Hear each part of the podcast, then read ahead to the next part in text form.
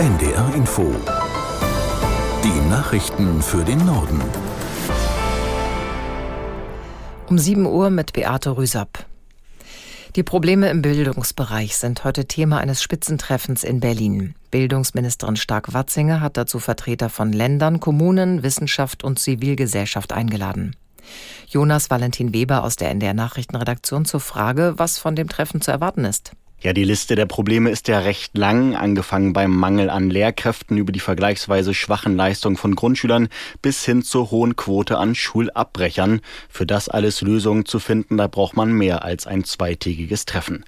Aber Bildungsministerin Stark-Watzinger geht's ja auch erstmal darum, dass sich Bund, Länder, Kommunen, aber auch eben Experten wie Wissenschaftler und Lehrkräfte stärker und auch regelmäßig austauschen. Und wie diese engere Zusammenarbeit funktionieren kann, dazu soll dann im Anschluss eine Arbeit Arbeitsgruppe Vorschläge erarbeiten. Aber es gibt ja auch schon jetzt ordentlich Kritik, vor allem aus der Union. Die zuständigen Landesminister der CDU machen gar nicht mit. Sie werfen Stark-Watzinger vor, zu wenig in die Planung mit einbezogen worden zu sein. Und der bildungspolitische Sprecher der Unionsfraktion Jazombeck sprach sogar von einem reinen PR-Termin. Heute gibt es wieder Warnstreiks im öffentlichen Dienst. Betroffen ist vor allem Niedersachsen. Seit 3 Uhr wird der Nahverkehr in der Region Hannover bestreikt. Bis in die kommende Nacht werden kaum Busse und Bahnen unterwegs sein. Dazu kommen Verdi-Aktionen in Kitas, Verwaltungen, bei der Müllabfuhr und im Klinikum Hannover. In Hamburg und anderen Bundesländern gibt es heute ebenfalls Streiks im Gesundheitswesen. Bei den Ermittlungen im Vorfeld des Amoklaufs in Hamburg gibt es neue Details. Nach Informationen von Zeit Online hat die Polizei den 35-jährigen späteren Täter nach einem anonymen Hinweis zwar überprüft, sein Buch mit dem Titel Die Wahrheit über Gott, Jesus Christus und Satan sei ihnen vor der Kontrolle aber nicht bekannt gewesen. Darin hatte der Attentäter über Themen wie Massenmord im Auftrag Gottes und Adolf Hitler als Werkzeug Christi geschrieben. Der Mann hatte am vergangenen Donnerstag in einem Gemeindezentrum der Zeugen Jehovas sieben Menschen getötet und anschließend sich selbst erschossen. Die Wehrbeauftragte Högel stellt heute ihren Jahresbericht vor. Sie kritisiert seit längerem strukturelle Mängel und fehlende Ausrüstung bei der Bundeswehr. Högel zufolge fehlt es den deutschen Soldatinnen und Soldaten praktisch an allem. Auch in Infrastruktur und Kasernen müsse mehr investiert werden. Verteidigungsminister Pistorius hatte gestern die Bundeswehrführung ausgetauscht.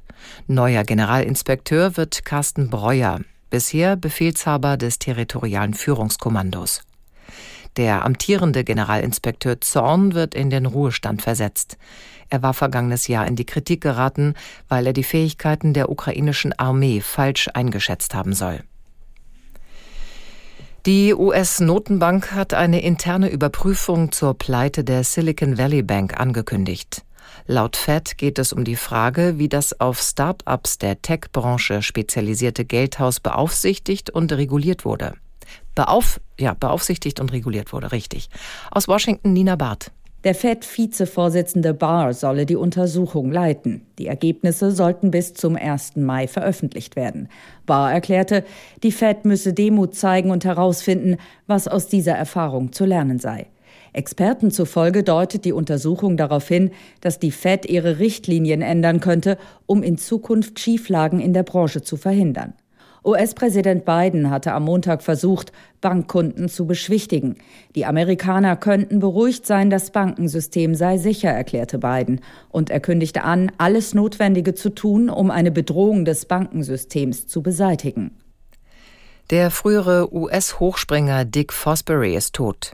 Wie sein Agent und der amerikanische Leichtathletikverband mitteilten, starb der Erfinder des Fosbury Flops im Alter von 76 Jahren an Lymphknotenkrebs. Der Hochspringer hatte eine Technik entwickelt, bei der die Latte rückwärts überquert wird. Damit gewann Fosbury 1968 olympisches Gold. Ein Jahr später beendete er seine sportliche Karriere. Der Fosbury Flop wurde zum Standard im Hochsprung. Soweit die Meldungen.